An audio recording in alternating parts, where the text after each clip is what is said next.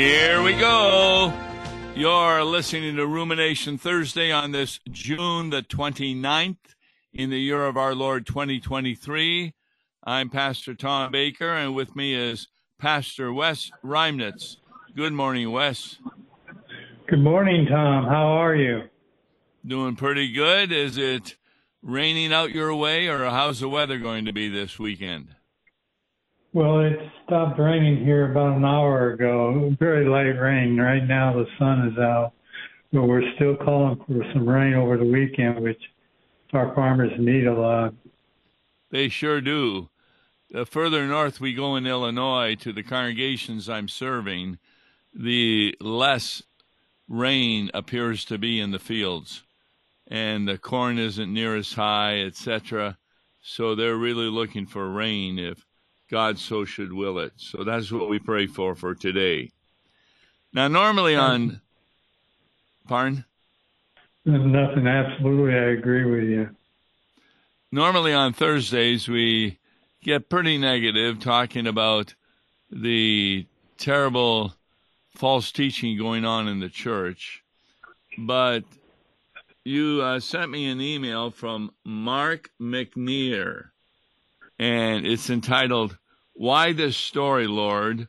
Learning to be grateful for your difficult life story. And Mark really has a difficult life story that he talks about. But what I found very interesting is his response to that difficult life story, even though he knows that God paved the way for that difficult life story.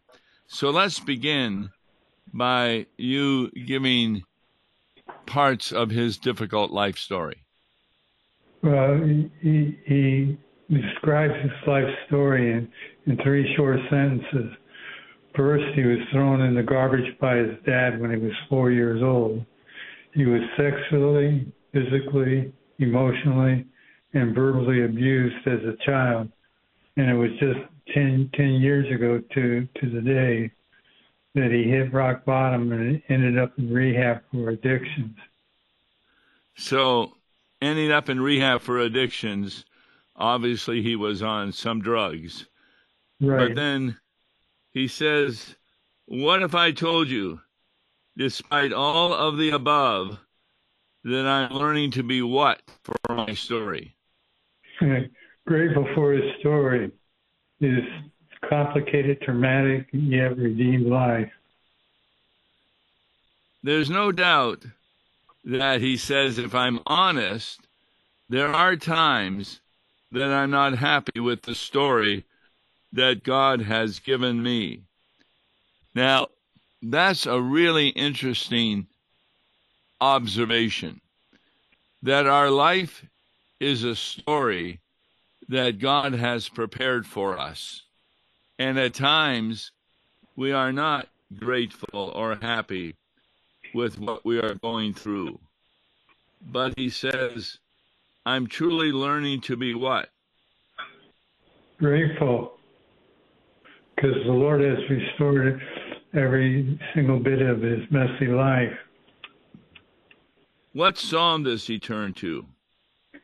That was interesting. He uh, he uses Psalm three verse three and said, "God is the lifter up of his head."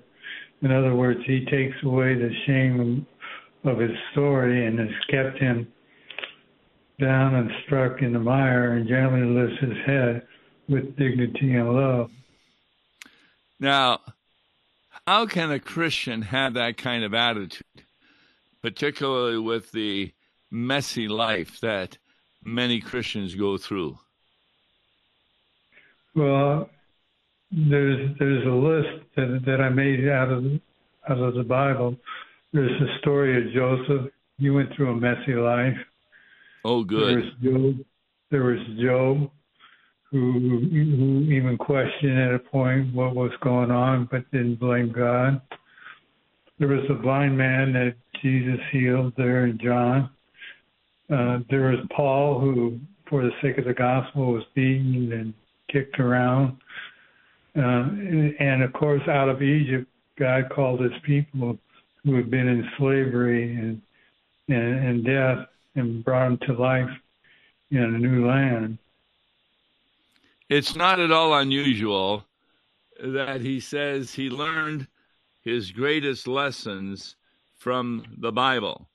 And the one Bible verse he loves is Ephesians 2, verse 10. What does that Bible verse say? For we are God's masterpiece. He created us anew in Christ Jesus so that we can do the good things that He planned for us long ago. So he sees a difference between his father and God the Father. How does he describe that? His earthly dad said he was garbage, but his heavenly father says, I'm his masterpiece. I'm the spitting image of him. Yes, that's that's really an important thing to understand. That God the Father regards us as the image of Jesus Christ because we are justified by grace through faith. We are declared sinless, and therefore we're the spitting image of not only God the Father, but also of Jesus Christ. You know, he then talks about. Just a second.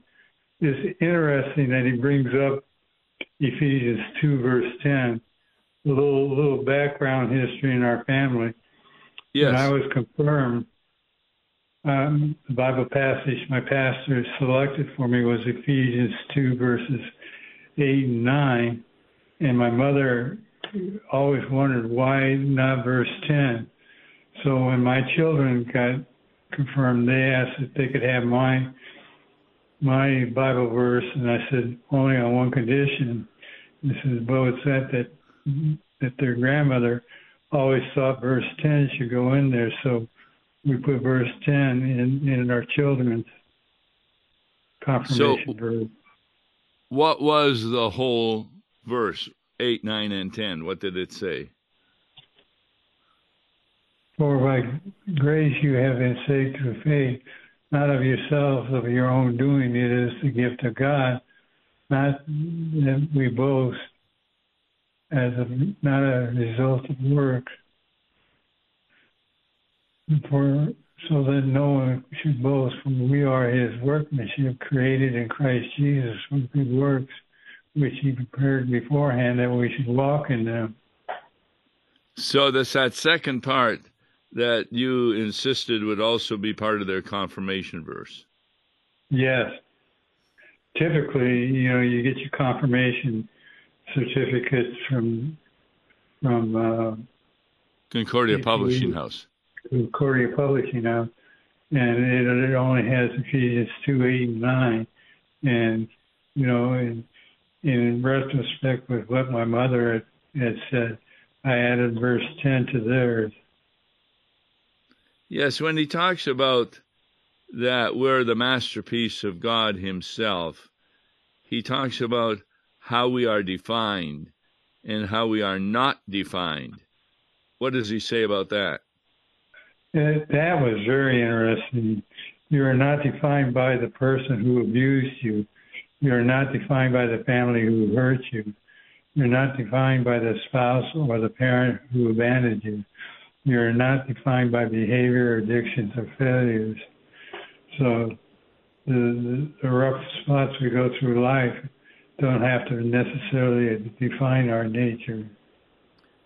So, what are we defined by according to him? Well, you are defined by the very God who made you. He made you in His image.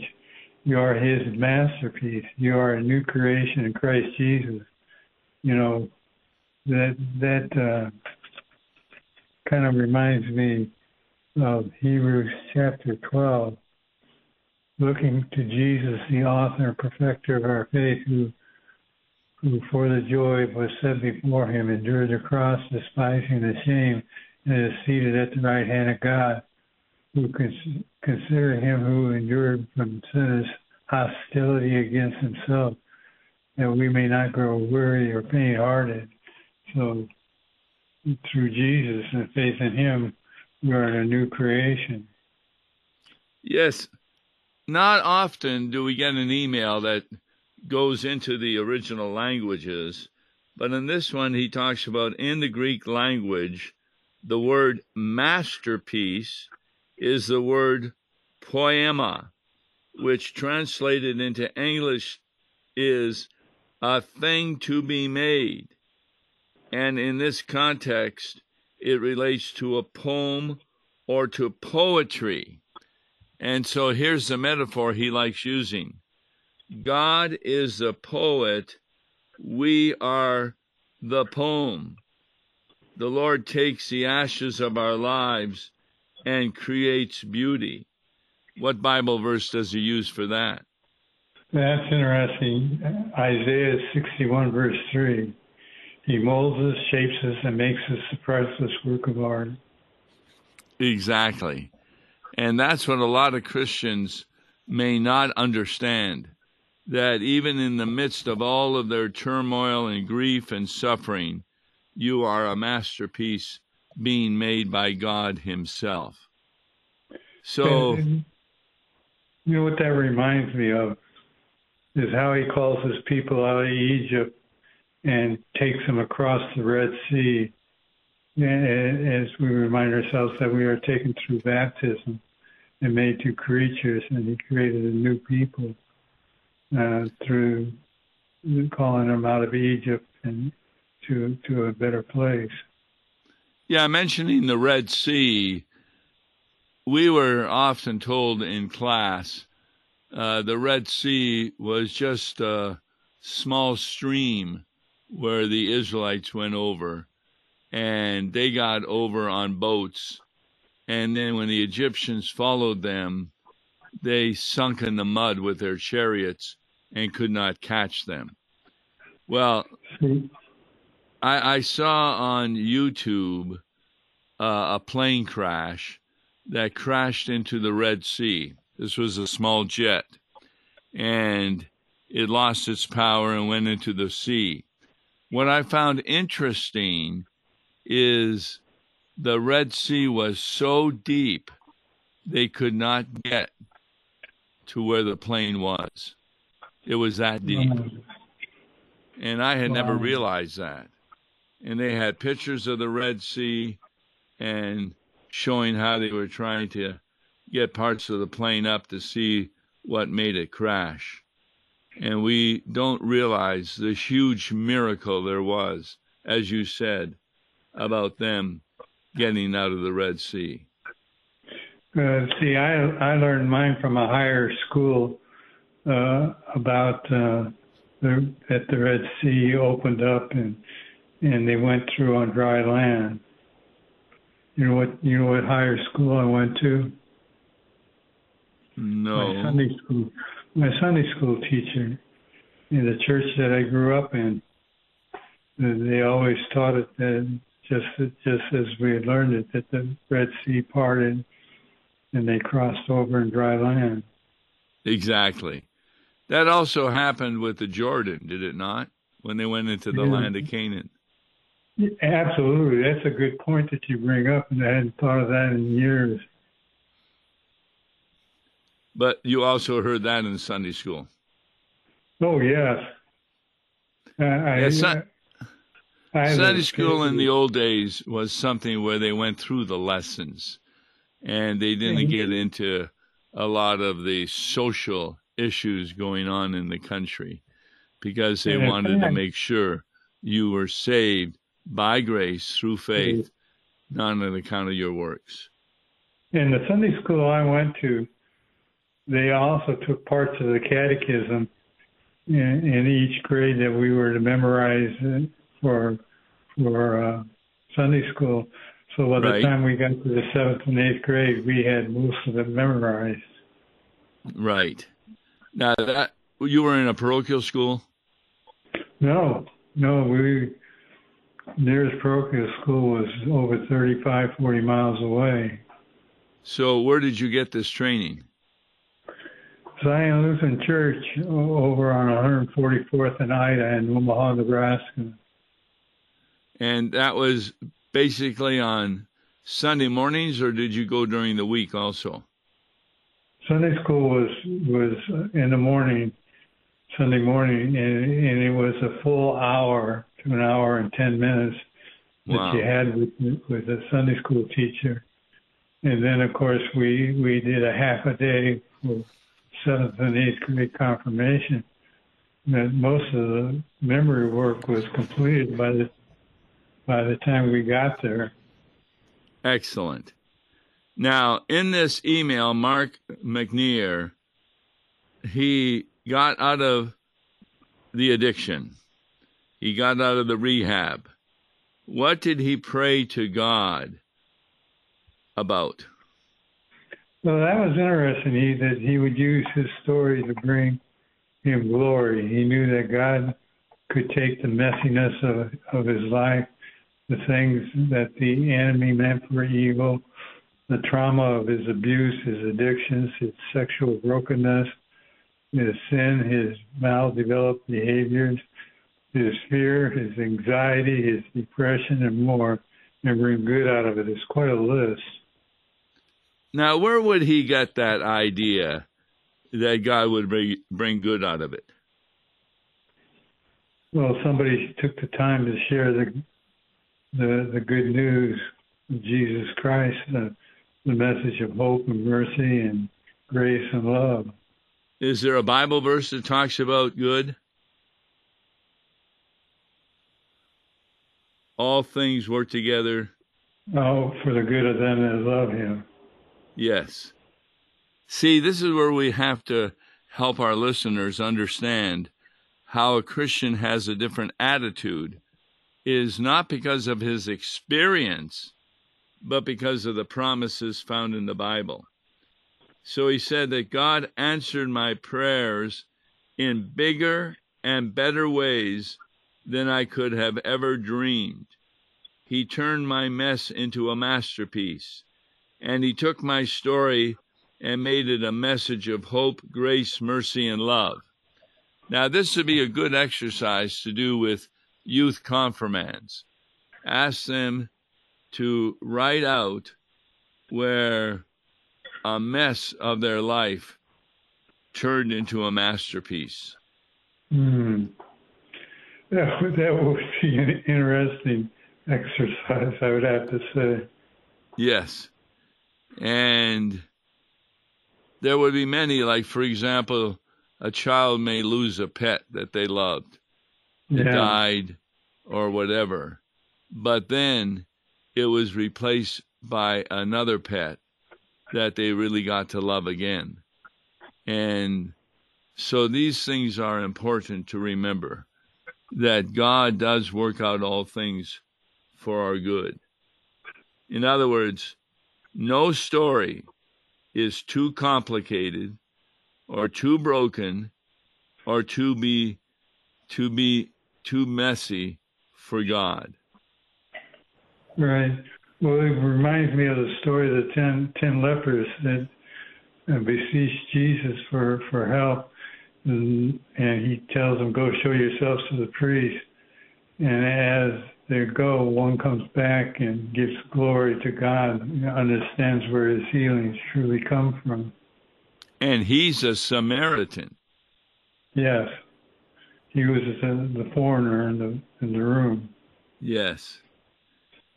In other words, what this email writer does is he does talk about how God helped him through his life. But then he says, if he could set me free of my addictions and terrible behaviors, he can set you free also. Now that's bringing the message home to the reader. Very important. Yeah, well, he goes on to say that he encourages you to give your story to God. Watch what he does with it despite everything you've been through. And that's why I brought up the story of Joseph, of Job, the ten lepers, the blind man, the, the Apostle Paul, and people and his people called out of Egypt. Look at how messy things got got in their lives, and God took and made wonderful plans for them.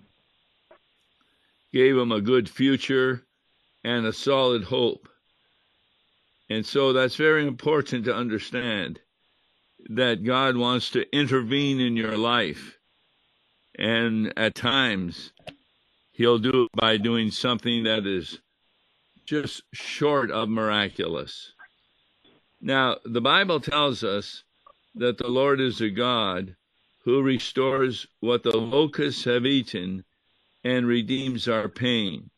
Once more, he uses Bible verses. What does he use? Well, he uses Joel chapter 2, 23, Galatians chapter 3, 13, 14, and Luke 1, verse 68. Yes. Now we find out what this email writer, what his occupation is. And what is he? Well, he's a licensed clinical social worker and a psychotherapist. God's given him the privilege to, to work with others who've gone through similar things that he has experienced. Now, that's really important because a lot of people, when they think of, well, a social worker or a psychotherapist, they don't connect religion with that. And many psychotherapists are very secular in their views. But this gentleman is very religious in his views because of his trust in Bible verses. So, this is the kind of psychotherapist that you would want to have that could use scripture to show how God came alongside him on his painful journey toward healing. And now he can come alongside others with the same kindness, grace, and hope that the Lord had showed him is also available for you. I, I chuckle a little bit because I can tell a similar type story that happened as as in, in my pastor as I was pastor of Havana there for a while. I got a phone call to, to come see this lady. Her name was Ellen, and I went to see her at the nursing home and I asked the Board of Elders about it, and they said, We don't know if you want to tackle that one, Pastor. And they said, You'll, you'll understand. Well, she was schizophrenic. Make a long story short, she was schizophrenic, which means that she heard voices. In her instance, she only heard one voice. So when I reported back to the Board of Elders, said I was going to take her on as, as a member of our congregation, they said, You sure you want to do that? And I said, Sure. I said, she's only got one voice that speaks to her. I had a brother who had schizophrenia and had five at a time bothering him. So, you know, it was as the congregation said, the Lord had brought me to that place to to deal with that lady at that time in her in her life.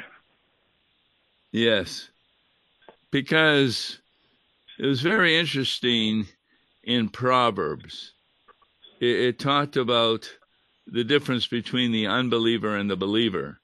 And it kind of surprised me is the unbeliever does not look to God for anything. Excuse me. But the believer, he looks to God and listens to him. And I found that very interesting that the believer listens and it reminds me, what did Jesus say, or what did God the Father say about Jesus on the mm-hmm. Mount of Transfiguration? Transfiguration. This is my beloved Son. Listen to him. Exactly. And right after that, the disciples went back down into the villages, the synagogues, and spoke the word that they had listened to for many years that Jesus had preached to them. And that's that that brings me to the point of Ellen. When we got her back onto her medication, I said, Well, did the voice go away? She said, No. And I said, Well, you'll have it till the day you die. She said, What do you mean I have it till the day I die? I said, said, "You believe in Jesus?" And she goes, "Yes." You trust in, in His gospel of His death and resurrection, and he goes, "Yes." And I said, "When you go to heaven," I said, "you won't hear those voices."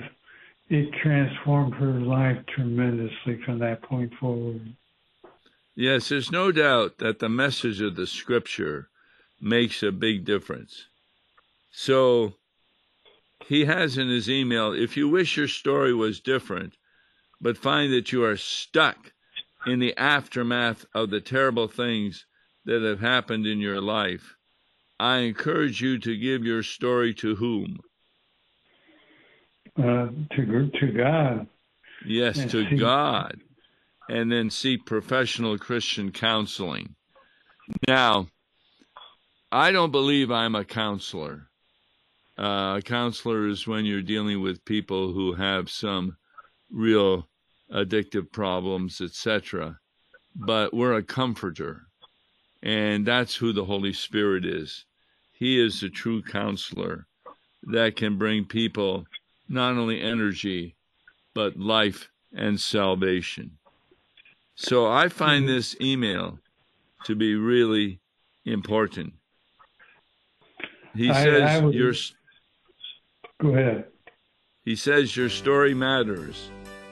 And I can promise you that when you give God your story, He will indeed bring beauty out of it and create a masterpiece of your life, a divine work of art. That's what we want to leave our listeners with that they are divine works of art, with God being the poet and they being the poem. I'm Tom Baker, and you listen to me and Wes Reimnitz. Till another time, God bless Listen you. Listen to Law and Gospel each weekday morning at 9:30 on KFUO. For a tax-deductible gift to Law and Gospel, please make your check out to Law and Gospel and mail to Law and Gospel PO Box 28910, St. Louis, Missouri 63132, or call toll-free 1-877-267-1962. Views and opinions expressed on Worldwide KFUO may not represent the official position of the management or ownership of KFUO, the Lutheran Church Missouri Synod. If you'd like to comment on programs or topics heard on Worldwide KFUO, write us at KFUO, 1333 South Kirkwood Road, St. Louis, Missouri 63122. You can also leave a question or comment on our comment line at 314 996 1542. We are the messenger of good news, Worldwide KFUO.